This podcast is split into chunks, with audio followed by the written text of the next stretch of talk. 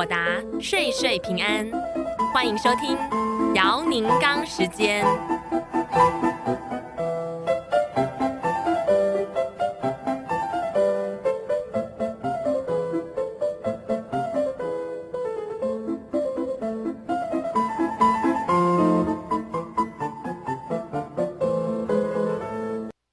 各位听众朋友，大家好，欢迎大家收听你问我答。大家可能有一个经验，就是说，如果我成立了一个所谓的 LLC 公司的话呢，公司是不用交税的，只要在个人报税的时候交税就行了。那这个呢，确实是一个事实，但是呢，并不等于说你公司可以不用报税，报税和交税是两个不同的问题。如果你不报呢，会产生一些特殊的那个 penalty， 就是罚款。这个呢，他以公司的名义要你交那很多朋友可能会觉得很奇怪。今天我们讨论这个问题就是这样子。这位朋友呢，他发来一个税务局的一个通知，说你的公司要交2400多块钱的罚款。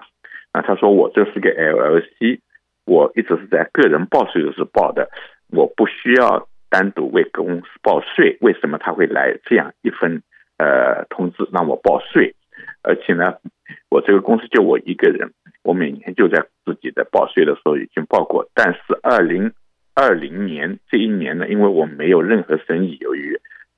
病毒的影响，所以没做任何生意，所以呢那年是我没有收入，我是不需要报税的。是不是他们弄错了？那么这个呢，会不会是税务局不小心搞错了账单呢，还是什么原因？那我怎么解决这个问题？这个东西呢挺有趣的，因为很多朋友都这样认为的。但是呢，其实我们要考虑到一个最大的一个问题是，你用的 LLC 用是什么样的性质来报税？正常来讲是这样子的。LLC 报税可能会有4种不同的报税方法，你可以选用。有的呢你没法选用，必须这样做。那么一种呢，就是最简单的，你这个公司只有一个人的时候，那么一个老板的时候呢，它叫 disregarded entity， 也就是说你不需要单独为公司报税，你只要在个人报税的时候报出去就行了，就像那个个体户的那个所谓 sole proprietorship 的报税一模一样。这是一种。第二种呢，如果你有2个或者2个以上的那个人合伙做事的话，做这生意呢，你需要报一个叫 partnership 报税，这是一种。那 partnership 报税呢，就是您说到的，公司并不要交税，是把那个公司的那个收入转到每个老板个人去报税就行了。那么这种情况呢，并不等于说公司不需要报税，这是不用交税。所以公司照样是需要用 partnership 报税来做所谓的1065的报税表，做完以后分割成所谓的每一个partner 的 K 文，然后呢用 K 文呢在每人的个人报税去报该交什么税，或者是如果有亏损可以抵税，这个是这样子的。那么还有呢，LLC 呢，你有权选择用 corporation 来报税，那么就是像普通的 corporation 一样。那么这个呢，公司层面上是要交税的。如果作为股东或者是那 partner 的话呢，他就是说公司有那红利发的时候，个人才要去交税，这又是一种。那么呢，如果你是个 corporation 呢，你又有权选择叫 S corporation。那么 S corporation 呢，就是说你跟 partnership 报税就非常相似了，虽然报税表不一样，结果在报税上呢很类似，也是要由每个 partner 自己在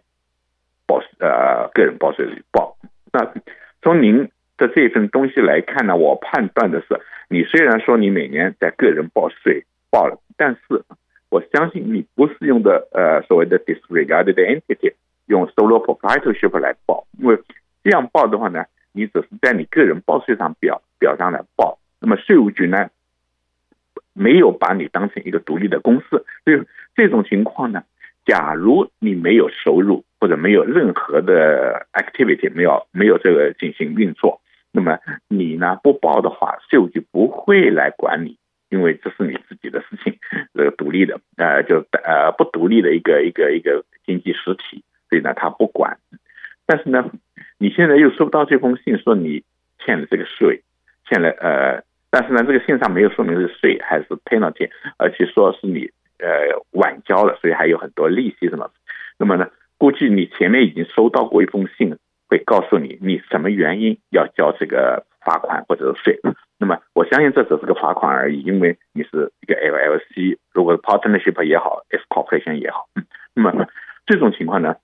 就是有点不一样了。那么如果你用的是 partnership 或者 S corporation 呢，那么就不一样，你必须要先申报的。因为你说你只有一个人，那么也对，因为他这个罚款你可以看到，就这份那个通知上是2460几块钱，